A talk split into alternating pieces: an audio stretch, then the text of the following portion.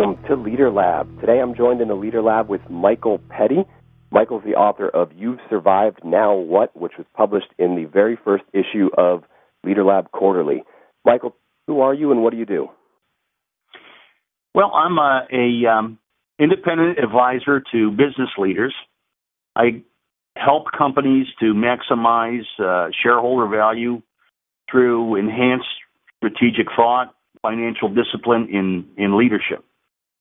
My roots are in the corporate financial management field, and my expertise would be generically called value based management. And for fun, I'm a doctoral student at Regent University in their uh, strategic leadership program. For fun, huh? That's kind of a sadistic version of fun. Everybody has their own uh, own, own approach to fun, I guess. I suppose. Uh, so your article, "You've Survived Now What," uh, covers a lot of different things around strategic thinking, and and let's just start at the top uh, regarding leaders. What is strategic thinking? Strategic thinking is the process of developing insight into a leader's present environment uh, in which their organizations live and compete, and it's also foresight into the future of those organizations. Strategic thinking tends to be nonlinear, whole system thinking, whole brain thinking, and whole organization thinking. Uh, the process of understanding the entire context in which an organization operates. The ultimate result of strategic thinking is the creation of a sustainable competitive advantage that drives the creation of shareholder value and and the ability to to influence, if not create, the organization's preferred future. Hmm. Now, there's a lot of terms in and around strategy that are thrown around. The two I hear most often are strategic thinking and strategic planning. What uh, what's the difference in your mind between strategic thinking and strategic planning? Well, I think strategic thinking and strategic planning, along with uh, strategic analysis and strategic execution, are all part of the whole strategic management process. Uh, strategic thinking, in my my perspective, is is really non-linear. It it is uh, the process of gaining insight into the present and foresight into the future.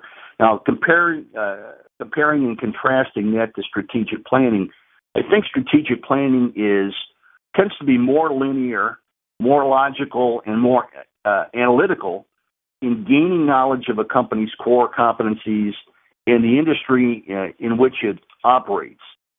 Strategic planning is typically um, involves strategic analysis, which uses uh, the classic strategic planning tools like Porter's Five Forces, uh, Treacy and Wiersema value disciplines, uh, the classic SWOT analysis that everybody does, the uh, Boston Consulting Group, Portfolio Matrix, Value Chain Management, uh, and many more types of analysis. Uh, the use of these tools provides uh, leaders um, significant and in-depth knowledge of their industries and their competitors themselves, but they may not provide them much insight into their present environment, especially changes that are taking place. And I don't think they provide really any significant foresight into the future. Most of these analyses are really trying to understand uh, the company's posture and the organization's posture uh, in the environment in which they're competing. Now, in your article, you talk a lot about visual analysis. Um, talk about the role that visual analysis plays in strategic thinking. Well, vi- visual analysis, uh, I think, plays a very uh, dynamic role in strategic thinking. When you uh, when you use a visual an- analysis, and and um, uh, many tools uh, can be used for that. I think the classic uh, example might be like a mind map that's been around for years. these types of tools utilize both the right hemisphere of the brain, which is the creative, predominantly creative piece of the brain, side of the brain, um, the um, left side of the brain is typically analytical. So when you are using um, uh, uh, visual analysis for strategic thinking, you're now engaging both sides of the brain in looking for um, relationships in context um, of your business environment, where the um, the classic um, strategic planning tools tend to be linear and analytical. They have a linear and analytical bias to them, and actually that limits. Uh, I think tends to put a limit around the ability to be creative. Now, with with visualization, it allows you to bring these two sides of the brain together and get a kind of what I mentioned earlier, a whole brain perspective on on uh, on the environment. Uh, visual thinking also allows one to see um, not only relationships but uh, dependencies between um, different systems in which an organization uh, has to uh, uh, survive in. Uh, whether it's a it's a department within the same organization looking at the relationships and, and interdependencies between departments, or if it's a company competing in, a, in an industry looking for the dependencies and the in the relationships of competitors or uh, suppliers, or in, even in a much bigger context, uh, looking at the dependencies and uh, relationships in an entire in, in, uh, economic environment. Would be an example. Would be linking, uh, uh, being able to see the impact of subprime mortgages and the relationship uh, that that might have on uh, domestic auto companies being able to provide financing to sell their automobiles. I don't think um, three or four years ago that anybody in the auto industry had anticipated that the subprime mortgage was going to uh, mortgage problem was going to have an uh, impact on their industry. I think uh, thirdly, um, the the process of visual thinking allows you to to identify subtle changes in the in the fundamental conditions of a particular environment in which an organization operates. And uh, these subtle changes, be they positive or negative, are the kind of indicators uh, of what might happen in the future.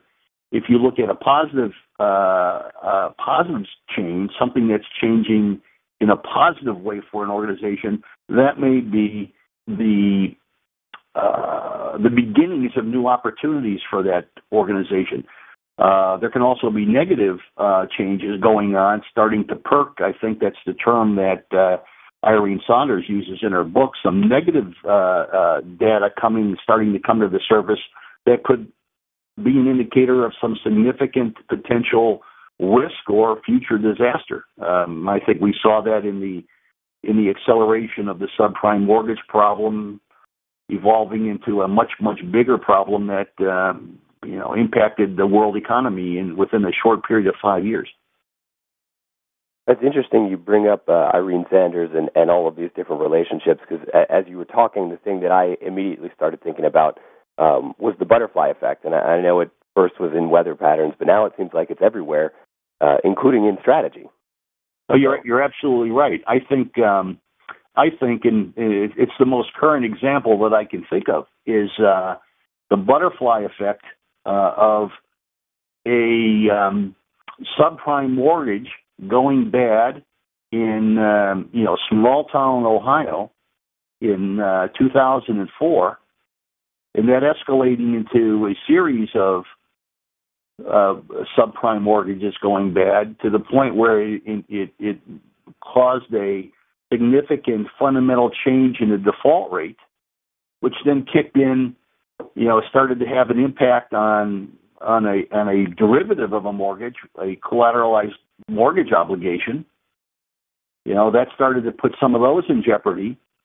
That then, you know, kicked into uh, starting to impact a derivative of the collateralized mortgage business, uh, credit default swap, to the point where um, uh, AIG uh, in September of 2008 had 500 billion dollars of credit default swap um, exposure. It almost took them under if it wasn't for the government injection of funds into them. So the world's largest insurance company uh, was impacted by events that started to percolate in 2003, 2004, 2005, one at a time with small mortgages going bad. Well, and even outside the banking industry, it's it's certainly had effects in the political landscape and even in, in personal behavior habit, habits and things. It it just keeps it keeps affecting, and the changes keep piling up, like you said. Another example of that, uh, which uh, is kind of a favorite of mine, is um, looking back to uh, uh, the growth of Napster in file mu- music file sharing back around I don't know remember when that was 2000 which started to indicate that there may be a change in the way music was being distributed. Some perking information and yes there was a lot of problems for Napster but along comes Apple sees that as a significant change in the environment takes advantage of it works around the problems that Napster had. Napster disappears and uh, Apple now has the predominant product of which they build the iPod around. So, you know, those are two examples that that uh, I think are good examples of uh, the concept of the application of strategic thinking and the opportunity to create uh, to create your preferred future. One was positive in Apple's case, and the other one was negative uh, in, in, the case of uh, uh, AIG. Oh, those are those are great examples, and and it kind of brings it around to another thing you talk about in your article, which is the need for organizations to have uh, strategic thinking and also foresight. Uh, talk about what is foresight and why is it so important.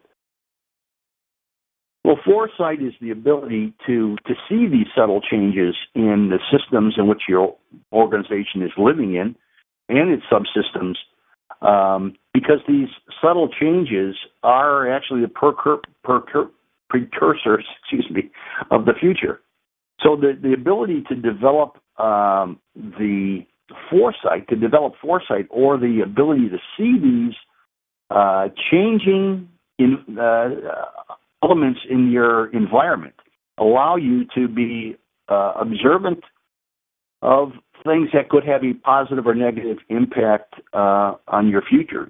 You know, uh, Irene Sanders actually says it's an opportunity for uh, leaders to uh, influence the future while it's in its most formative stage, helping, actually helping to uh, create a preferred future for organizations. When when I think it's foresight, when when you know I know a lot of companies use strategic analysis and strategic planning, but those that use foresight, it's like it's like having a strategic man- management process on steroids. You now are looking beyond today and looking into the future and possibly creating your own future. So, um, let me ask you this: strategic thinking and foresight incredibly important, especially in today's uh, ever-changing and interconnected world. Um, well, how would you suggest leaders develop their strategic thinking abilities and, and their foresight abilities? Well, I think you have to engage the whole organization. Uh, typically, strategic planning takes place uh, at the highest levels of an of an organization or in large organizations at at not only that high level, but the then the senior management teams of of uh, business units of large organizations. But these people that are typically involved and responsible for the strategic planning process are those that are furthest from the action, so to speak.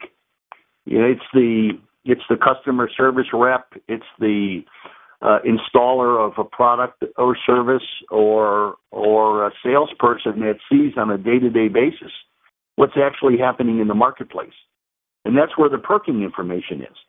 And if if there isn't a way of engaging all of the employees to be sensitive to the to this change the changing elements in their environment and getting that information up and down the organization so that people are aware of it strategic plan, strategic thinking is never going to take place.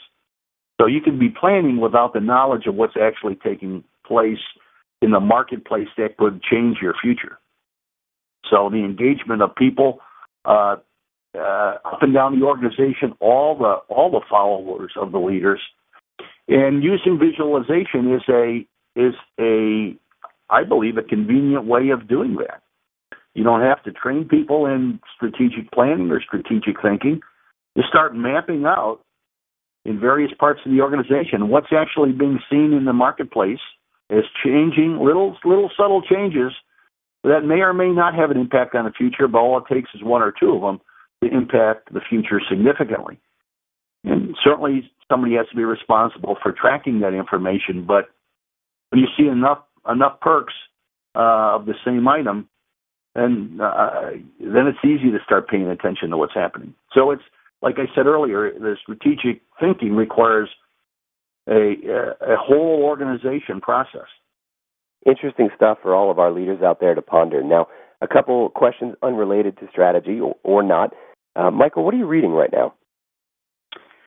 Well, I'm actually reading a couple of books that are not not current that have been out uh, on the bookshelves for for several years now. One is Blue Ocean Strategy by Kim and, and Mauborgne that was uh, published in 2005. And I, I believe this, uh, it's called Blue Ocean Strategy. This book is an application of, uh, of uh, strategic thinking, um, and I find it very compelling.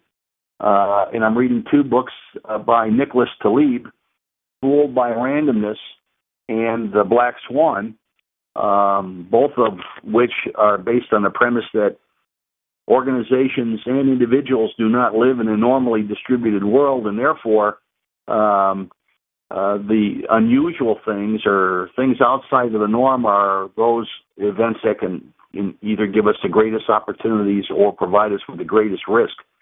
And um, I think uh, I think of the events of uh, 2008 uh, with the um, with the crash of the market and, and all the financial problems that that were uh, bubbled to the surface at that point in time is a great indication that uh, that uh, we don't live in a, a normally distributed world.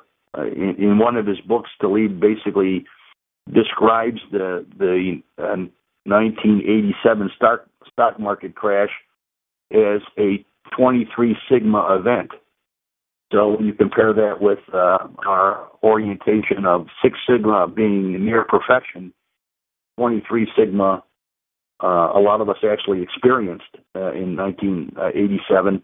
And I'm sure if uh, Taleb puts his um, uh, pencil to paper about the stock market crash in 2008, that's at least a 23 Sigma event uh, also. So that's kind of what I'm reading uh, these days. And uh, what are you working on now? What's next for Michael Petty? Well, I'm um, making some changes in my uh, consulting practice. Uh, I'm uh, historically have been very financially oriented um, in helping companies maximize shareholder value. I've uh, applied a, a, heavy dose of financial discipline, but have also come to realize uh, that um, uh, it takes uh, a significant amount of uh, strategic thought and significant amount of leadership to maximize shareholder value. So I'm um, I'm increasing the dosage of uh, strategic thought and leadership thought, and backing down a little bit on the uh, on the financial discipline. And I'm also expanding and diversifying my team of colleagues to include a broader range of businesses and uh, and technical expertise. Um, so um, hopefully we'll be pull, pulling together a, a team of, of, people that have the same uh, orientation of uh, shareholder value management, strategic thinking, and, and leadership skills, but uh, come from various uh, walks of life and industries. And, and Michael, if people want to get a hold of you, uh, how can they reach you? The easiest way to reach me is by email, Mike dot Petty at North dash Star dash Partners dot com. Well, fantastic. Well, the article is You've Survived Now What? It's in the current issue of Leader Lab Quarterly. You can go ahead and pick that up via download. It's totally free to download, share around, pass around, uh, and that's at http colon slash all the W's theleaderlab.org. Michael, thank you so much for joining us inside the Leader Lab. My pleasure.